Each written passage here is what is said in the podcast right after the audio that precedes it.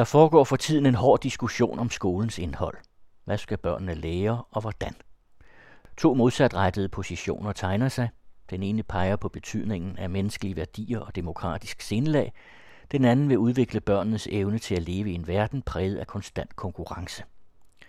Hør Stefan Hermann, der er rektor på Professionshøjskolen Metropol i København, i en samtale med Egon Clausen. Den afgørende strid i dansk uddannelse i disse år er en kamp om dannelsen, og den udkæmpes mellem to positioner, der gør hinanden dummere, frem for at kvalificere sig i striden. Sådan står der i den bog, som du har skrevet, Stefan Hermann, og øh, det må du lige sige lidt nærmere om, de to positioner. Hvad er det for nogen? Ja, jeg tror, det første, man skal sige, det er, at der er jo et utal af både politiske og pædagogiske positioner i den danske uddannelsesverden. Det, jeg prøver at beskrive, det er, at der er en tofrontkrig, som næsten overlejrer alle disse andre små stridigheder, konflikter, diskussioner og retninger, som er. Og den tofrontskrig, den består så på den ene side set af sådan en teknokratisk, politisk, administrativ position, og på den anden side af det, jeg så kalder en, en pædagogisk, konservativ øh, position. Du har ikke øh, ret meget til overs for, for nogen af dem. øh, den politisk-administrative position, det er altså undervisningsministeriet, eller hvad det hedder nu om dage. Ja, altså, der er dels et reelt greb i bogen, som handler om, at det er positioner og ikke aktører. Uh, på den anden side set er det også selvfølgelig, nærmer det sig også et kunstgreb. Der er ingen tvivl om, at den politiske administrative position primært befolkes af den politiske administrative magt.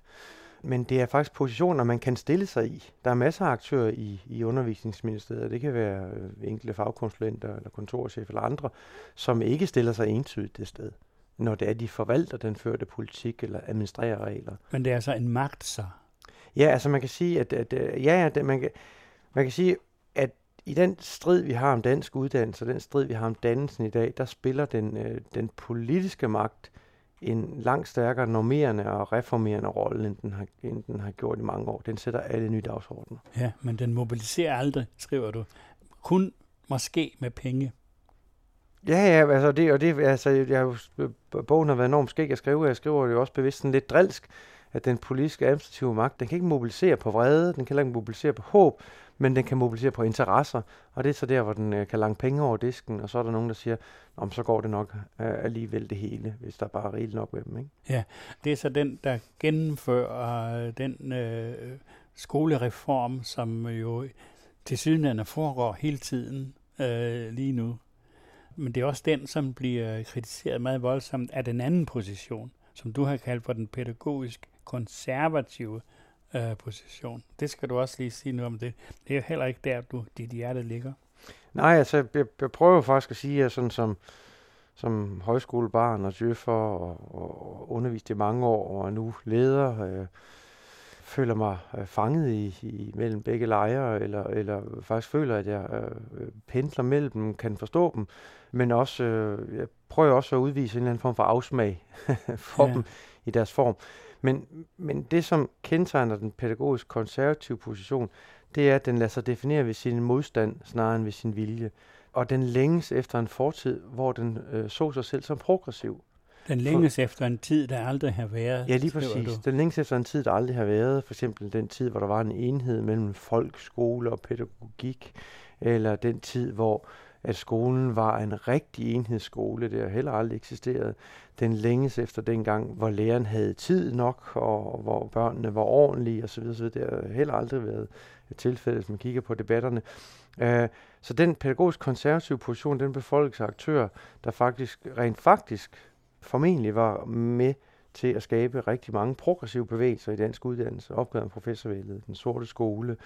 Hele det der enorme, den enorme knopskydning af nye pædagogiske tanker og idéer, som i Danmark og den vestlige verden er enormt stærk fra slutningen af tresserne og, og, og frem, og som selvfølgelig har rødder længere tilbage, at den nu simpelthen står i en defensiv position, hvor den er blevet konservativ, den siger primært bare nej.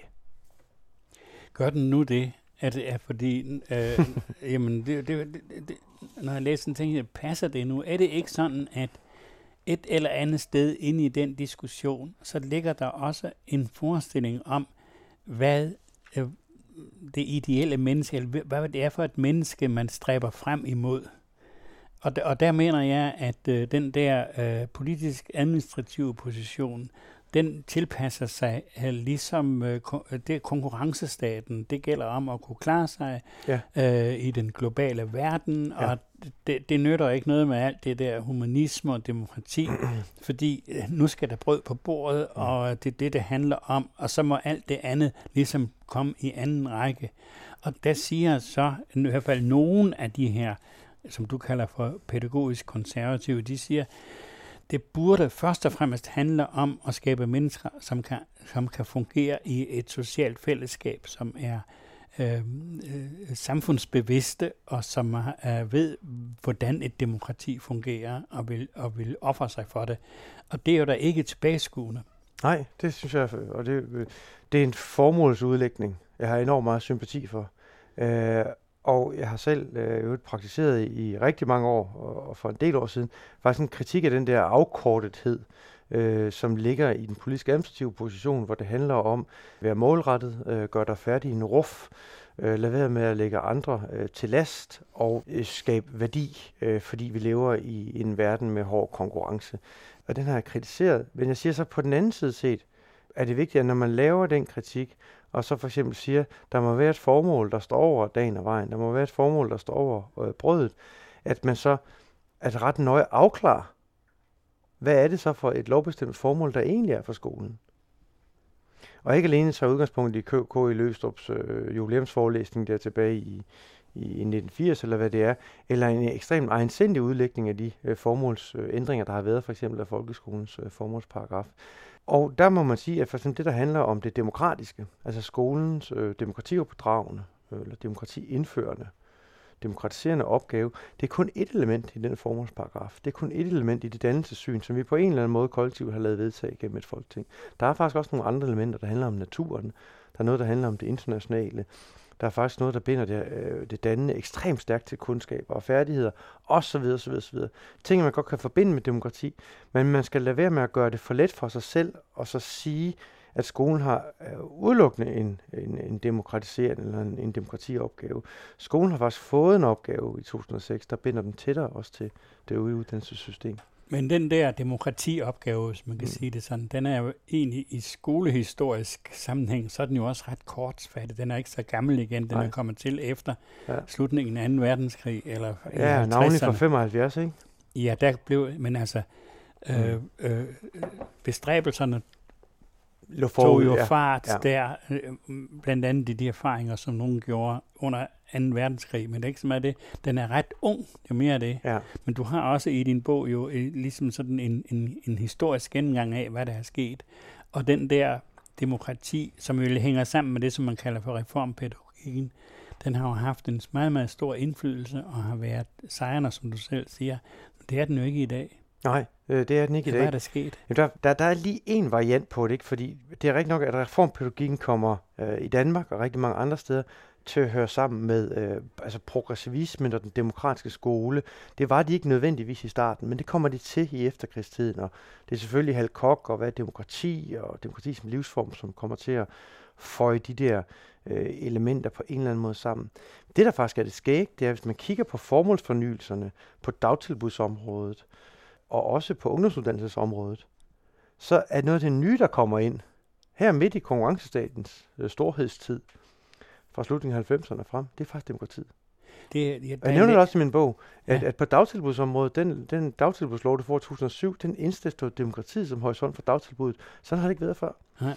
Den nye gymnasiereform, hvor man må sige, at man kommer meget klods ud af starthullerne, når der angår formuleringerne af almen dannelsesorienteringen.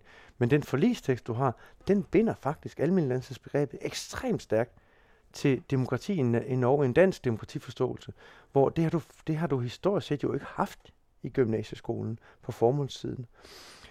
Nå, når det så er sagt, fordi det er jo selvfølgelig også et overfladeniveau, så har du fuldstændig ret i, at, at den reformpædagogiske orientering, den sætter ikke nogen direkte ny oprørsk forvandlende dagsorden. Men rigtig meget af det, der skete med øh, skolereformen i to tusind og tretten og tilbage i treoghalvfems, var jo øh, reformpædagogik i nye klæder. Altså læringsorienteringen, er på mange måder reformpædagogisk. Kompetenceorienteringen er ikke alene sådan instrumentalistisk virksomhedstænkning i skolen, men har også stærke reformpædagogiske aner. Så man kan sige, at, at, at, at dele af reformpædagogikken har bare sådan sejret sig ihjel. Ja, men forskellen, øh, eller det der er sket med reformpædagogikken, ja. Det er jo, at dem, der vil føre den ud i livet, det er to vidt forskellige, de har to vidt forskellige positioner, mm. fordi i begyndelsen, der var reformpædagogerne, det kommer fra bunden, eller det, det, det var en, en, en, jeg vil ikke sige en græsrodsbevægelse, men det var i hvert fald en, som, som kom fra bunden, og som skulle kæmpe imod systemet, mm. det store, frygtelige, forstenede system. Mm. Og nu er det lige omvendt. Nu er det systemet, som har overtaget reformpædagogikkens mm. uh, program, og nu kører den løs, og alle må dukke sig og se og, og, og redde livet. Ja, jamen, og, og den dialektik er der jo vores historie på alle tænkelige former, at forskellige typer af modstand og kritik, de allierer sig med den genstand, de var kritiske overfor. Og det skete for reformpædagogikken og projektpædagogikken og store dele af vækstpædagogikken, og det har nogle konsekvenser. Og en af de konsekvenser, som jeg prøver at beskrive i den der, øh, min lille bog, det er blandt andet, at, øh, at faglighedsbegrebet, eller den der, den der kundskabsorientering, som har faktisk været et stærkt systemelement også i, i dansk skoletænkning, den savner forankring, både i den politiske administrative position, man er ligeglad med faglighed, bare der er gode outputs, ikke?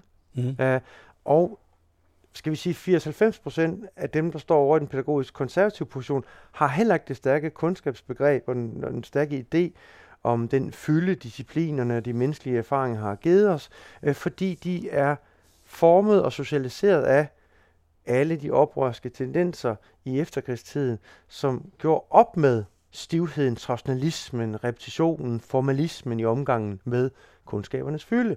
Så derfor så, har, så det, du har over i den pædagogisk konservative position, du har et lille segment, for eksempel omkring Røns Hovedgruppen, som er, har været sådan en højskolebaseret, øh, hvad hedder det, øh, dannelsesorienteret gruppe, der har du faktisk en enorm stærk kundskabsorientering, som er koblet sammen med en stærk, øh, en stærk bevidsthed om, hvad et folk vil sige, hvad traditioner er, og hvad for en identitet man skal fremme hos børn og unge. Men ellers er den faktisk meget smalt, i hvert fald når vi kigger på det, der har at gøre med, øh, altså, grundskole, frie skolers område. Når du så kommer til på universitet og gymnasier, så er der en stærk faglighedsorientering, som er meget disciplinorienteret. Det er ikke for at ødelægge spørgsmålet, men det er lidt mere differentieret end som så. Ja, okay. Men så er der sket noget andet. Det, når man læser din bog, så, så lyder det som om, at altså, der står sådan nogen på den ene side, der står nogen på den anden side, osv. Men man kunne måske også se på det, når nu er en skole, og der er et skolevæsen, et system med et ministerium i toppen, og så er der øh, ude i den anden ende er der nogle børn, der går i skole. Og det system er levende. Det, det system består af processer. Og sådan som jeg husker det engang i, i, i fortiden, øh, hvor jeg jo også øh, har siddet i de forskellige ministerielle råd og nævn, mm. øh, der var det sådan, at inde i undervisningsministeriet, de ledende embedsmænd derinde, havde alle sammen en baggrund som praktikere i skolen. De vidste, hvad det vil sige mm. at undervise. De vidste, hvad det vil sige at være på en, ansat på en skole, have kolleger, sidde på et mm. lærerværelse og drikke kaffe. Og det betød, eller det medførte, at når en eller anden skoleinspektør eller en skoledirektør et eller andet sted i landet havde brug for at få nogle gode råd inden fra den centrale myndighed, så kunne han tage telefonen og ringe ind i ministeriet, og så vidste han, at derinde sad der en, som forstod det, han sagde, mm. som forstod den virkelighed, han levede i, men som også kendte jo til nogle ting inde i magtens system. Mm. Sådan er det ikke mere.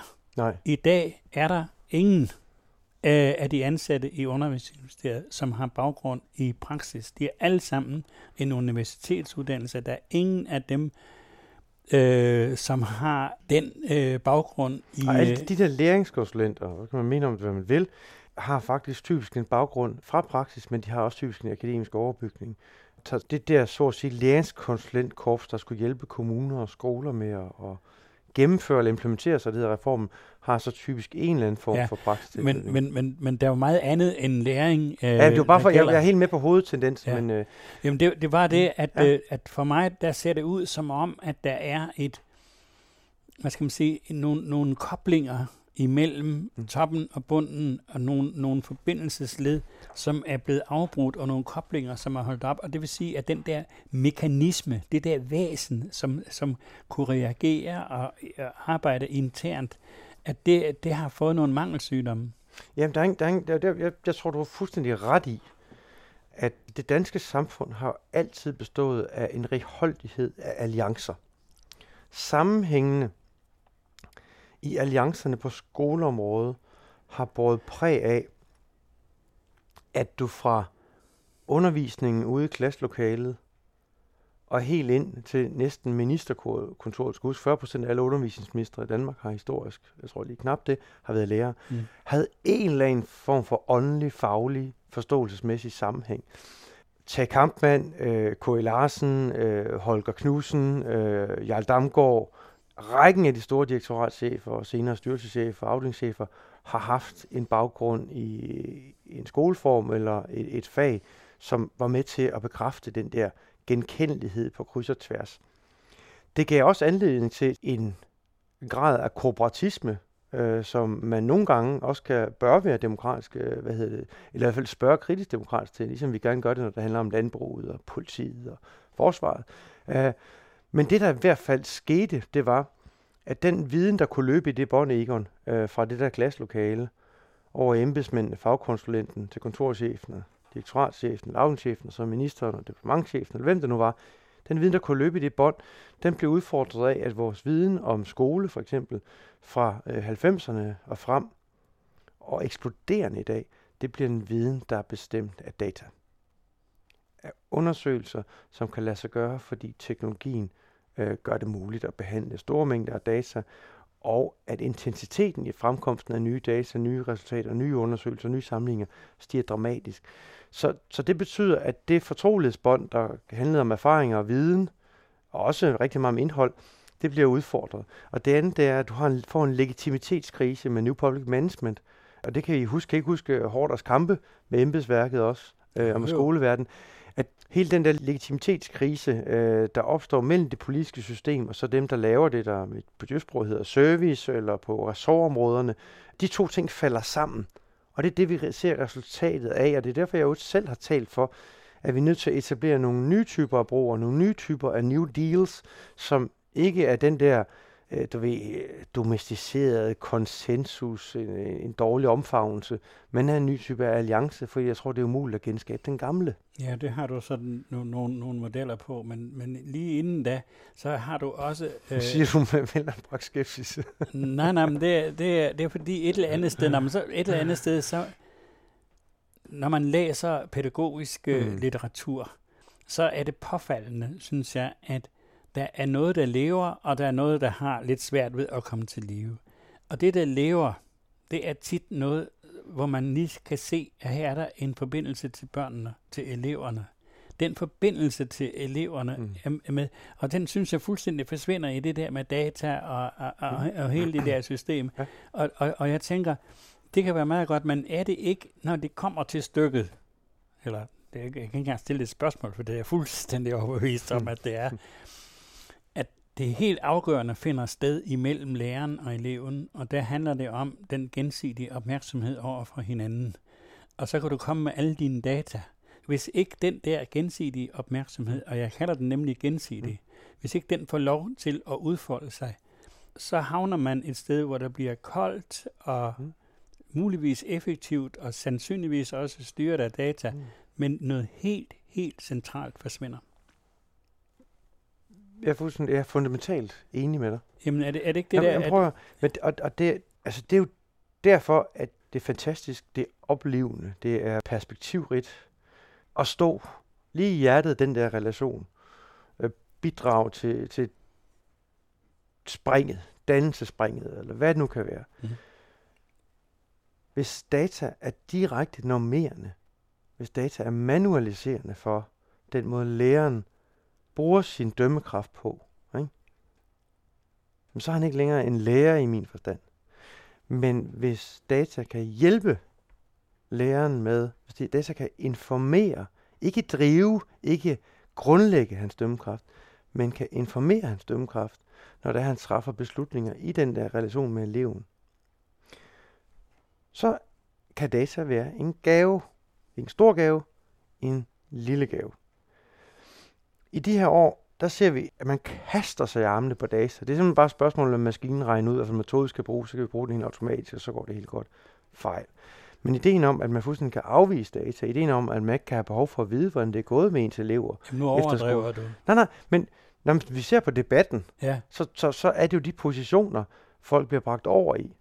Det er derfor min pointe er jo, at det, der skal ske i relationen mellem lærer og eleven, og læreren og eleverne, eller lærerne, pædagogerne og eleverne, er nødt til at være styret af et meget stærkt formål.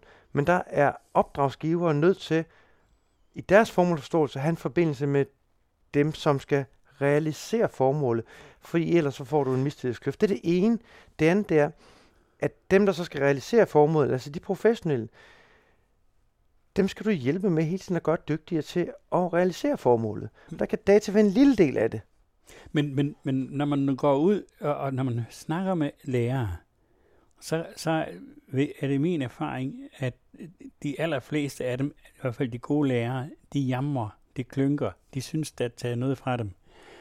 Og jeg tror, at vi fik et eksempel i fjernsynet her for et stykke tid siden, hvor Christine Antorini var på besøg i sin barndomsskole. Og det var et mægtigt godt program. Hun mødte sine gamle elever, sine gamle klassekammerater, og, som, og hun mødte også sine gamle klasselærer, ja. som de alle sammen havde været rigtig, rigtig glade for. Ja. Og så stod Christine Antorini og roste den der lærerinde, som hun nu var gået af, at lærer hedder det kvindelige lærer, undskyld.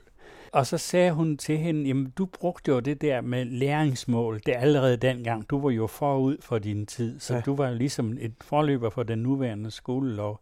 Så sagde den kvindelige lærer, nej, sådan var det i dag, sagde hun så, kan vi slet ikke det, som jeg kunne dengang. Vi kan ikke, hvis vi får øje på et spindelvæv øh, i vinduet, og synes det er interessant, så kan vi ikke bruge en time sammen med eleverne på at finde ud af, Hvordan, hvad det nu er for noget, og hvordan det fungerer.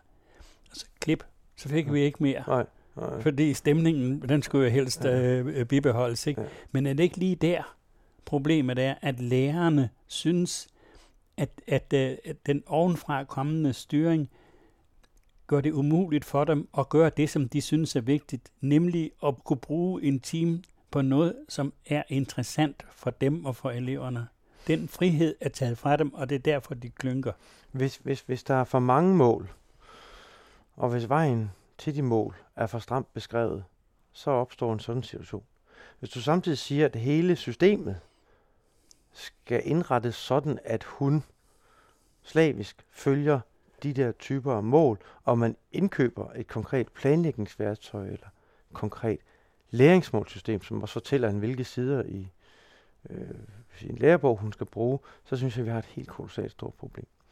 Øhm, at man orienterer sig mod, øh, hvad hedder det, elevernes udbytte i bred forstand, det synes jeg er en rigtig god idé, og det tror jeg også var det, hun sagde, at hun havde, havde gjort, ja. men at nu oplevede man, at tøjlerne var for stramme. Altså, jeg, jeg, jeg, jeg, har, jo, jeg har på mange måder i mange sammenhænge øh, sagt, at jeg synes, der var nogle meget, meget fornuftige komponenter og en fornuftig arkitektur, også i skolereformen. Men jeg, jeg, har, så at sige, jeg har aldrig abonneret på den meget stærke læringsmålstyring, som skaber sådan en sømløs flow fra et dashboard eller sådan et datavarehus i ministeriet og så ud til den enkelte lærers praksis. Aldrig. Så der, man kan ikke bare sige, at djævlen ligger i detaljen, og det er også bare den enkelte skole, der er åndssvag, mm. eller, eller den enkelte skoleleder, øh, eller kommunen, der er åndssvag. Jeg tror, vi er nødt til at kigge meget nøje på, hvad ligger der ellers i den der afmagtserfaring, som læreren giver udtryk for. Og, og man siger, mit projekt, det jeg så skriver i, i udgangen af bogen, det handler jo dels om, at få genskabt en formålsorientering, og ikke bare en målstyring. Mål skal være tjenere for et formål, ja. ikke, der er større.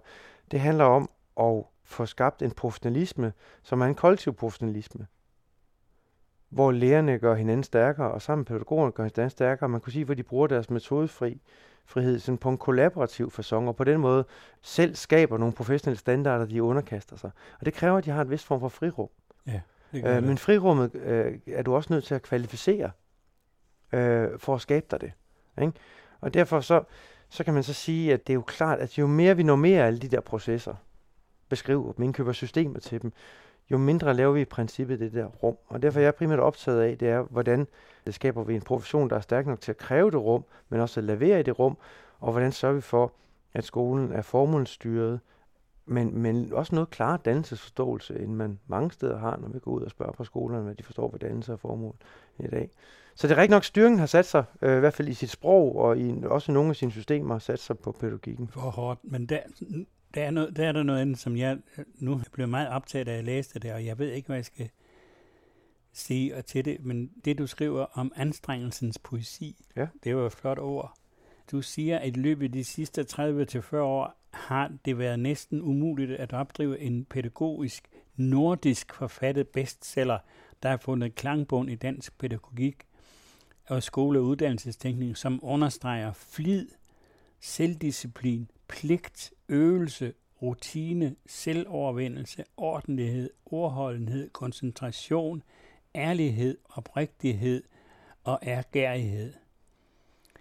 På en eller anden måde, så er det jo ligesom nogle ord, som beskriver noget, som vi har tabt. Sådan oplever jeg det, og det synes jeg er rigtig synd for os alle sammen, og jeg må så spørge mig selv om, da jeg selv har været en stor tilhænger af reformpædagogikken, om jeg så er medskyldig. Men jeg mener, det er tab. Arh, det er en kunne, tabsliste.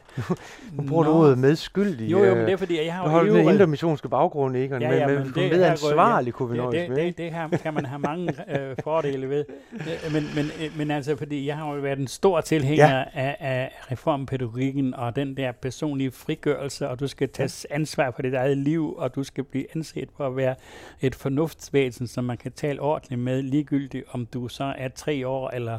femten eller halvfems, men at har vi sat noget over styr i den proces? Jeg mener afgjort ja. Et afgjort ja. Øh, det har vi, og vi er nødt til at sige vi, og ikke bare dem. Fordi det er det pædagogiske Danmark, der også havde et ansvar for det selvforvaltning, og som gjorde op med en skoleform, en pædagogik, som håndhævede disse værdier, og den gjorde op med det, fordi den ville ikke traditionen, den ville fremskridtet, mm. øh, den ville ikke knækkelsen, den ville frigørelsen. Ja. I den proces, der glemmer vi så at sige, at tage goderne med fra det gamle, hvis jeg nu skulle sige det meget, meget, meget øh, jordnært. Vi får en dannelsesforståelse, som er enormt frihedsorienteret, som er enormt emancipationsorienteret, som er enormt orienteret mod trivsel, som er enormt orienteret mod glæde, som er orienteret mod næsten øh, det sømløse flow øh, gennem livet. Og der siger jeg egentlig, hov, vi tabte ikke bare nogle pædagogiske værdier i vores kultur, men vores dannelsesforståelse blev faktisk slap, den blev individualistisk, den savnede stærk fællesskabsforankring, og den savnede en modstandsfigur. Og det siger så, det ligger faktisk i de her dydsetiske kategorier, hvor du gav en lang række eksempler på det: oprigtighed, omhu, at gøre sig umage, grundighed, ordholdenhed osv. osv. Og jeg, jeg etablerer dem jo som, eller reetablerer dem her som, som dyder, der hænger sammen med en dannelse, der er forbundet til, til at kunne overskride sig selv ind i et fællesskab, der er større end en selv. Og det betyder, at de afhænger ikke af konjunkturerne. De afhænger ikke af, hvad vi går og har lyst til. Dem tror vi på. Men de fylder ikke noget af vores formålsfortolkninger. Det er jeg ked af at sige, men det gør de altså ikke. Og jeg har mødt rigtig mange, øh, mange fra det pædagogiske Danmark sige, efter at have skrevet en bog, jamen det går alle sgu der ind for.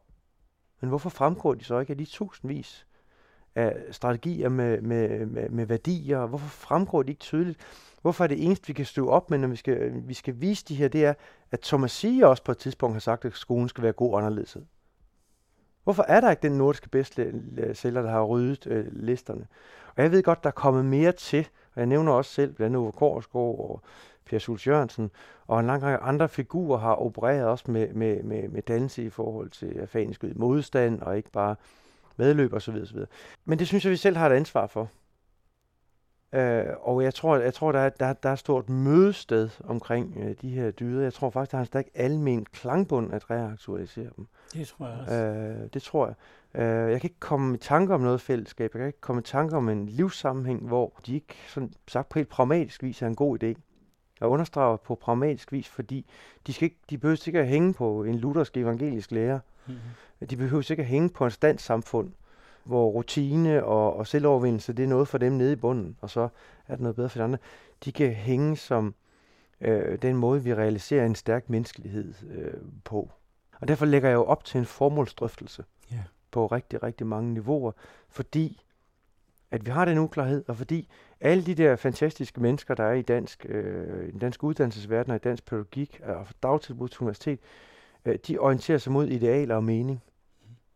Og derfor, derfor har vi brug for en mere sammenhængende snak om det her. Og ikke alene om, hvad hedder det, øh, om alle de andre nødvendige konflikter og stridigheder, der er. Så har du også til sidst nogle overvejelser over, hvordan det her det nu vil gå. Det tror jeg lige, vi skal slutte med her. Du har ligesom tre udgangsmodeller. Øh, Den ene, det er en fortsat uforløst konflikt. Den anden, det er, at øh, vi vil se, at den der administrative magt, den bliver stærkere. Og den tredje, det er, at øh, vi får en privatisering, altså en markedsgørelse. Altså, det vil sige, altså friskoler og den slags ting vender frem øh, på bekostning af folkeskolen. Og det er sådan tre, jeg synes, det er sådan tre dystre scenarier, alle tre. Ja, og det er det egentlig. Altså, jeg skriver jo også, at det er tre sandsynlige scenarier, hvis man ikke gør som jeg. Det er netop, hvis ikke man gør sådan som ja. dig. Øh, nej, men altså, det, det jeg skriver, der, hvis, øh, at, at i Danmark har vi jo af historiske grunde, og, og ud fra en eller anden også minoritetsbeskyttelse og magtselvbegrænsning, har vi jo indført øh, de her alternative mekanismer, øh, som betyder, at øh, når der i to tredje tilfælde, hvor der lukkes en grundskole eller en folkeskole, så opstår der en privatskole. Det jeg siger, det er, at hvis konflikten ikke forløses, så opstår de. Ja. Ikke af længsel efter den gamle folkeskole, men så opstår de på grund af en splittelse. Ikke? En simpelthen normativ splittelse i, i, i dansk pædagogik. Og at det instrument vil blive brugt meget mere aktivt. Og så ophører vi med at have en fælles skole. Ja. Så har vi egentlig bare selvejende institutioner, der fortolker loven, som øh, de nu synes. Og så siger jeg egentlig, at de kommer så til at arve meget mere styring. Ja, det, er det. det gør De kommer det. så til at arve meget mere styring på den ene side. Alternativt kommer til at få nogle meget mere stenhårde markedsinstrumenter omkring øh, brugerbetaling, øh, hvor øh, forældrene stemmer med fødderne. Og, og hvordan vil de så gøre det? Det vil de i stigende grad gøre på målbare indikatorer. Uh, og så siger jeg, det er jo Danmark, så det bliver nok en kombination. Men det, som du drømmer om, hvilke chancer tror du, det har for at blive komme i nærheden af en virkeliggørelse, når du ser på, hvordan den såkaldt offentlige debat, den udvikler sig? Den, det, er jo, det, er jo, det er jo det politiske felt. Ja, yeah. altså den, den, den offentlige debat, den har sine meget store dramatiseringer og sine meget stærke sådan, polariseringer, og den er konfliktorienteret. Men den går man jo ikke optimistisk at kigge på, men Jeg, jeg ser nogle tegn på, at der er en vis politisk moderation undervejs. Der tales på de øverste lag i partierne om at kigge på styringen af den offentlige sektor, kigge på det her N P M-spørgsmål, altså New Public Management-spørgsmålet, på den ene side. Og jeg tror også, der fra fagpolitisk side er også en omsorg for at prøve at finde nye veje i forhold til at opløse de mest uproduktive konfliktflanker. At finde øh, løsninger sådan inden for en, en, en dansk tradition og en dansk model. Øh, så jeg, jeg ser faktisk, at der sker noget i debatten. Det store problem kan nogle gange godt være, at det er utrolig svært at rally på moderation. Altså det er utrolig svært at mobilisere på moderation.